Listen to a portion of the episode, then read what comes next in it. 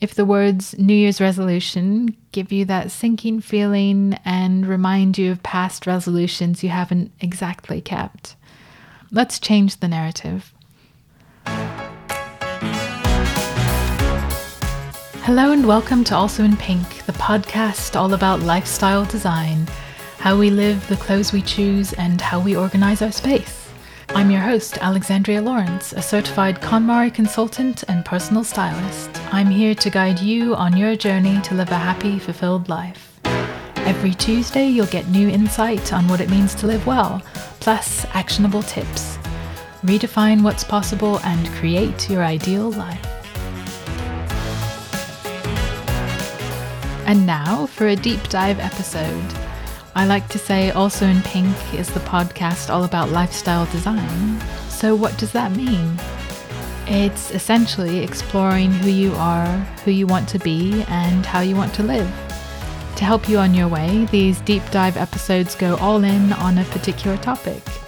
I'll highlight a specific aspect of the KonMari method, personal style, or lifestyle and I'm open to suggestions. If there's something you'd particularly like to learn more about, drop me a line.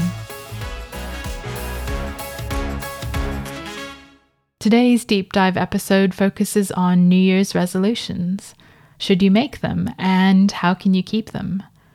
And is there one New Year's resolution we should all really make? Okay, so let's be honest. Do the words New Year's resolution give you that sense of excitement and limitless possibility? Mm-hmm. Or do you have a slightly sinking feeling? More like, Whether you are firmly for or against New Year's resolutions, this episode is for you. And if you've struggled to keep New Year's resolutions in the past, you're definitely not alone. Yes, studies have found that only about 8% of us actually follow through and achieve our New Year's resolutions. So, why is this? Why do so many of us fail when it comes to New Year's resolutions? Well, a simple answer is that it's easy to get excited by a big idea, but it's much harder to follow through. It's easy to think, oh wow, I want to get fit, meditate every day, eat healthily, learn a new language, cook delicious food every week, do all these amazing things. But wait a second. One step at a time. Forming any new habit takes time, just like physiotherapist Susan Harper Clark mentions in episode 3 of this podcast. So it's worth also checking out episode 3 if you haven't listened to it already. Okay, so I recently came across kind of a great Russian proverb. It says, If you chase two rabbits, you won't catch either one.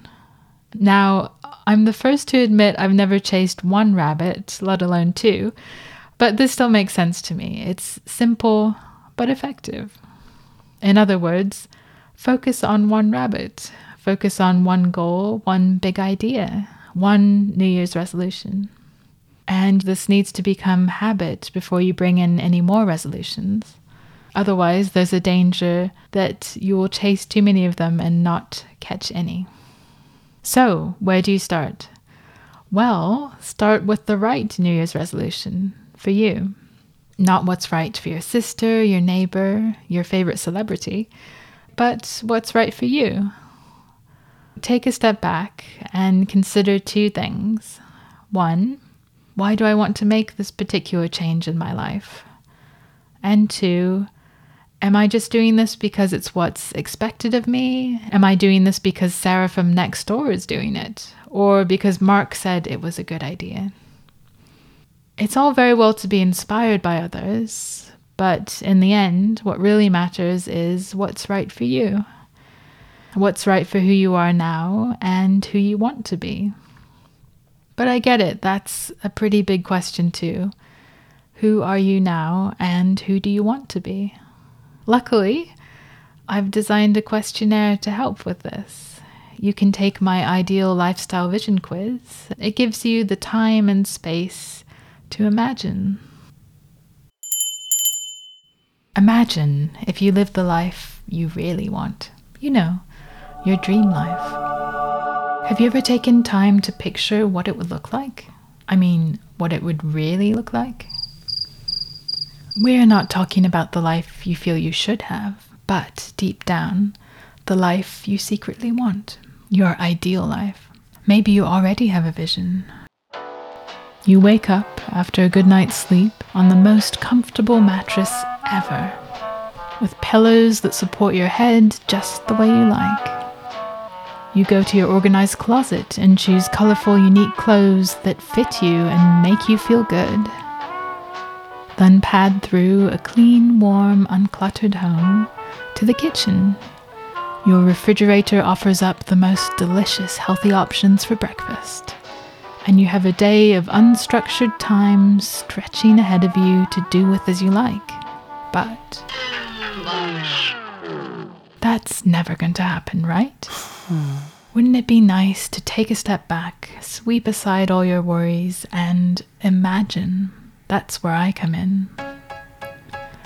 I'm your host, Alexandria Lawrence, and I've developed an exclusive questionnaire for the Also in Pink community to help you create a vision of your ideal life. Simply join the Also in Pink email list, and you'll get instant access to our Ideal Lifestyle Vision questionnaire. Go on then Make a cup of your favorite tea or whatever floats your boat. Go to alsoinpink.com and click Start Now.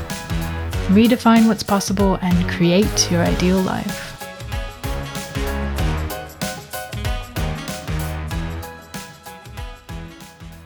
Oh, I don't know about you, but having the most comfortable pillow ever is high on my list.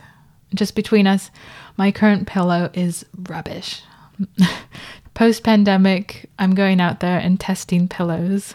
I'm going to find a freaking amazing pillow that doesn't give me a stiff neck. A pillow that's so comfortable that I actually say, wow, this pillow is comfortable when my head sinks into it. Okay, I hear you thinking, first world problems. But hey, don't diss a good night's rest.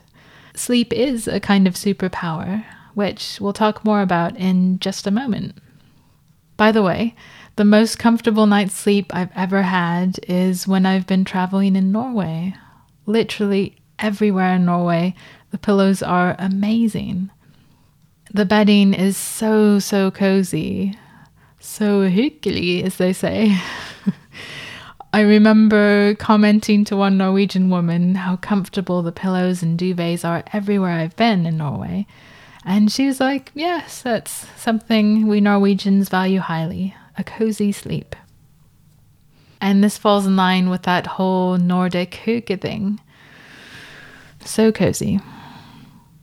So, getting back to goals, yes, I believe it's super important to set the right goals for you. And what's right for you, of course, might not be right for someone else. But if there is one New Year's resolution we should all prioritize, I'd say it's improving your sleep. Even if you don't believe in New Year's resolutions, even if you don't think of yourself as particularly goal orientated, I urge you to do this. Consider how well do you sleep? Do you wake up each day and feel properly refreshed? I've briefly mentioned before that I'm obsessed with Masterclass. And Masterclass is the online learning platform where you get access to lessons from the world's experts in all sorts of fields. And there's an excellent masterclass about sleep. The tutor is Matthew Walker. He's a sleep scientist, professor, and author.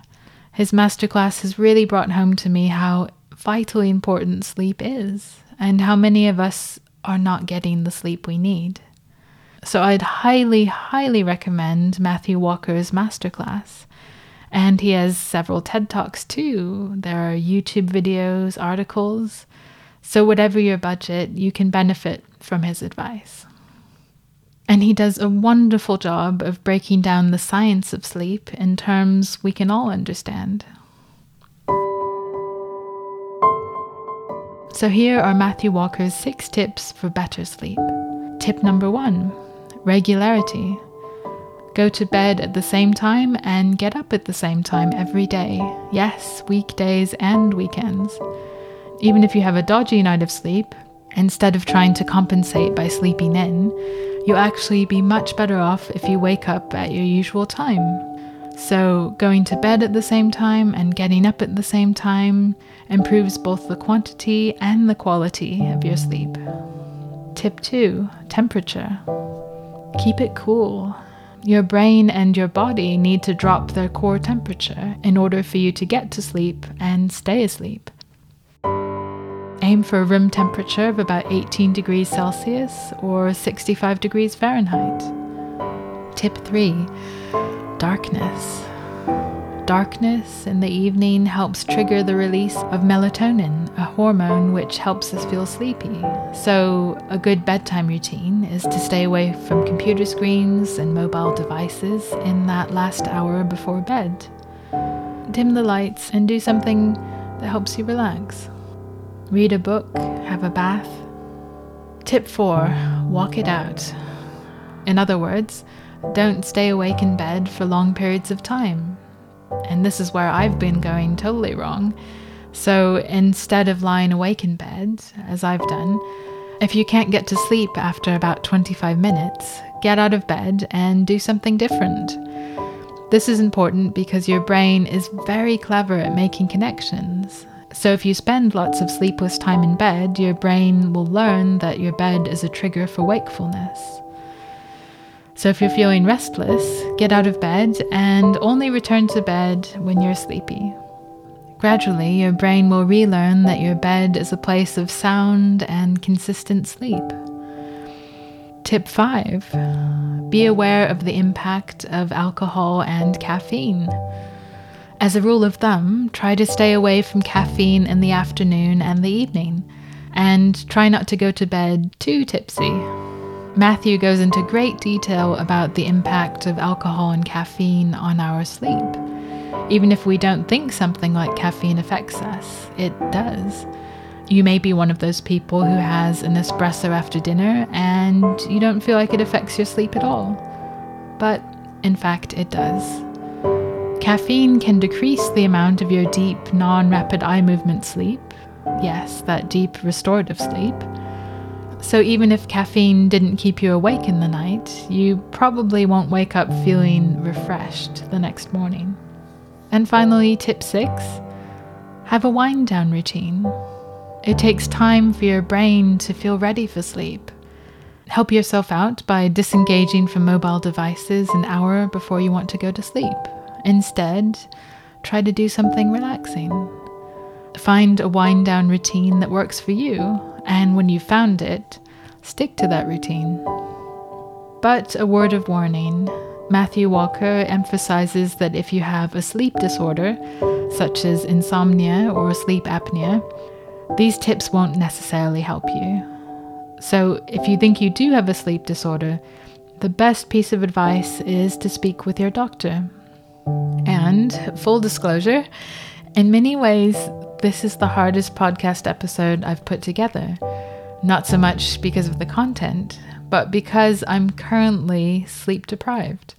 I've recently had a few rough nights of sleep myself and am amazed at how this has affected my ability to get things done, my ability to think. Instead of feeling alert and well rested, my brain feels a bit mushy right now, like I have a bad case of jet lag or something. Sleep scientist Matthew Walker has made me realize how important it is to embrace your natural circadian rhythm.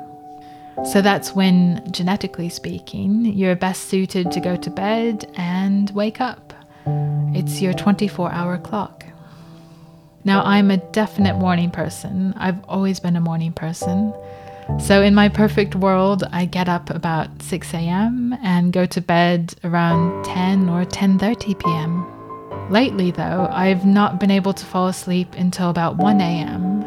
and then might get up at about 8. I normally feel refreshed and full of energy when I wake up early. I'm one of those weird people who's fully alert within about 10 minutes. But recently, it's been a real struggle. The later I get up, the worse I feel. And here's where I've been going wrong.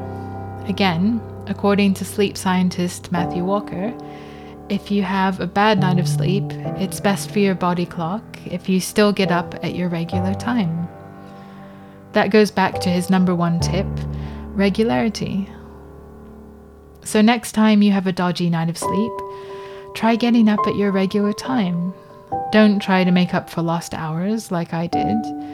I know it might feel counterintuitive, but we are creatures of habit, and sleep is something too important to mess about with. If you're curious to learn more about sleep, check out the resources in the show notes. I've also included a link to a quiz where you can see how much of a morning person or evening person you really are. For long term health and happiness, it's important to embrace your natural 24 hour clock as much as possible.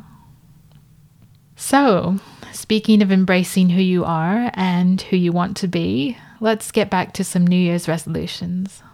Again, if the words New Year's resolution give you that sinking feeling and remind you of past resolutions you haven't exactly kept, let's change the narrative. Instead of New Year's resolutions, think personal goals. So, what are your personal goals for 2021? What do you most want to have happen this year? I'm guessing a COVID vaccine is probably high on your list, but let's focus on things you can control. So, what personal goals do you have? Here are some common ones to read more books, be more active, improve your diet, cook something new each week, stop procrastinating, express yourself more, improve your sleep. And the list goes on and on. So, what do you want more of in your life this year? Go on, say it out loud. I'll wait for you.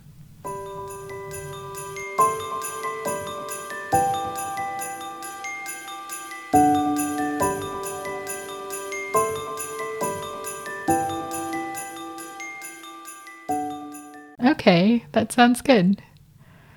So, if you're someone who has tried New Year's resolutions in the past with perhaps limited success, let me ask you something. Did you have a plan for how to reach your goal? It's one thing having this big, lovely goal, but it's entirely another thing to get there. The problem comes when we set our amazing, lofty goals without any real plan for how to reach them. It's kind of like creating a beautiful product without any real idea of who it's for or how you'll sell it. And in case you're wondering, yes, I have done that. But I digress. I'll tell you more about my first failed business attempt at being an entrepreneur another time. So, take time to break down your goal and allow yourself plenty of time to reach your goal. And of course, make sure it's a goal you really want to achieve and a goal that's right for you at this moment in time. So, how do you get there?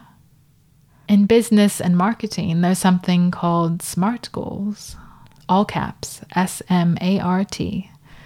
And even if you're not at all interested in business or marketing, you can still learn from this concept. Here's how it works S is for specific. Don't leave any room for misinterpretation. Instead of the generic, I want to get fit, try something more specific, like, I want to be able to run 5K. M is for measurable. Plan how to track your results. Instead of, oh, I'll run every week, hold yourself accountable. Use an app or a calendar or just a piece of paper to track your progress. Schedule in time to run and put a lovely little tick on your calendar. Mark it on your app. Track it. Ah, yes, today I did this. Hurrah. A is for achievable. Set a realistic goal, a realistic New Year's resolution. So I'm guessing it's not going to be qualify for the Olympics if you've never done much in the way of fitness. Instead, how about I'll run three times each week? R is for relevant. Make sure your New Year's goal aligns with who you want to be.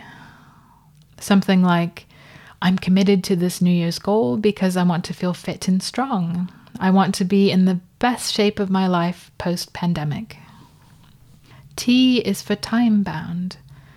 Break your goal down and set deadlines for each stage of the process needed to achieve that goal. So, something like by the end of March, I want to be able to run 5K. That's why a program like Couch to 5K is so effective. It's a SMART goal in action. And again, a SMART goal is specific, measurable, achievable, relevant, and time bound.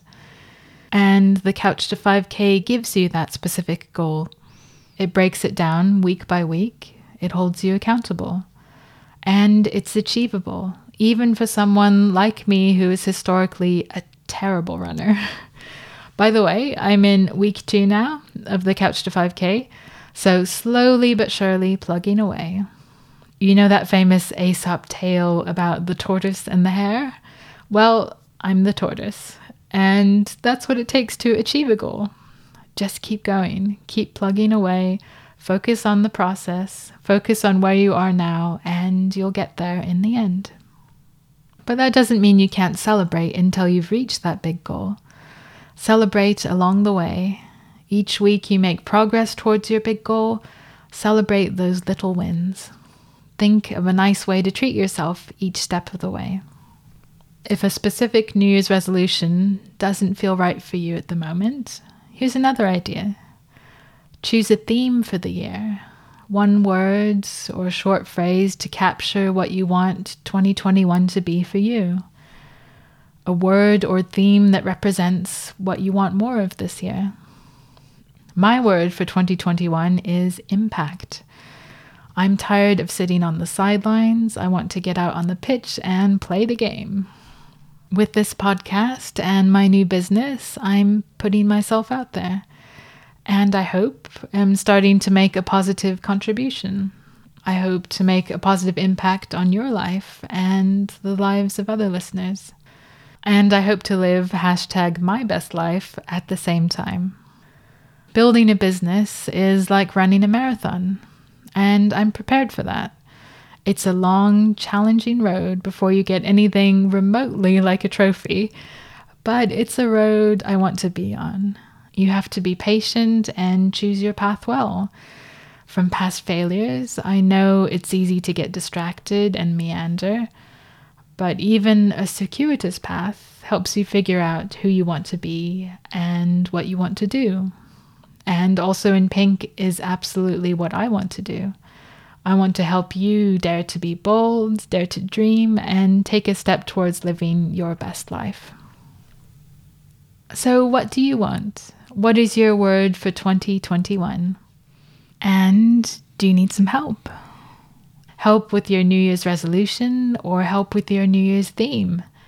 Drop me a line. I want to help you make your resolutions come true this year email me alexandria at alsoinpink.com and tell me what your goal is for 2021. What do you want to happen this year? And for the first 10 people who email me, I'll suggest actionable steps you can take to help you reach your goal. And I'll even follow up with you to make sure you're staying on track. Go on then, drop me a line. You have the power to make 2021 a great year. Here's to your success and happiness.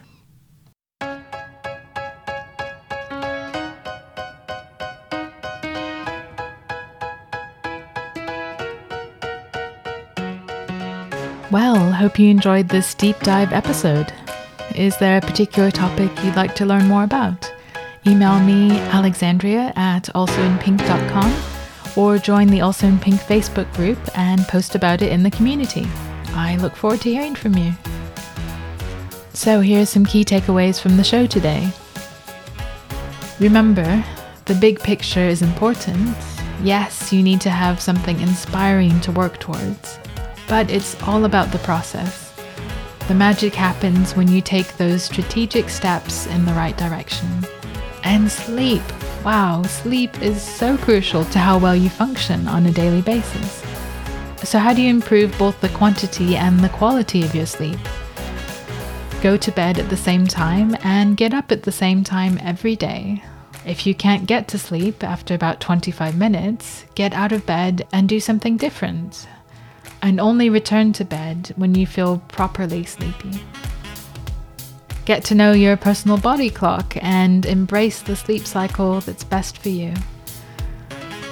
Check out the links in the show notes for more tips on getting a better sleep. Here's to making 2021 your best year yet. And having a great year starts today. That's our show then. Thank you so much for listening. I'm Alexandria, and this is Also in Pink, the podcast all about lifestyle design. If you enjoyed the show, please subscribe to Also in Pink wherever you get your podcasts. And the absolute best way to show your support is to write a review on Apple Podcasts or iTunes. This really helps more than anything to promote the show. And of course, tell all your friends. Thank you so much for your support. Until next time, have a wonderful week. Redefine what's possible and create your ideal life.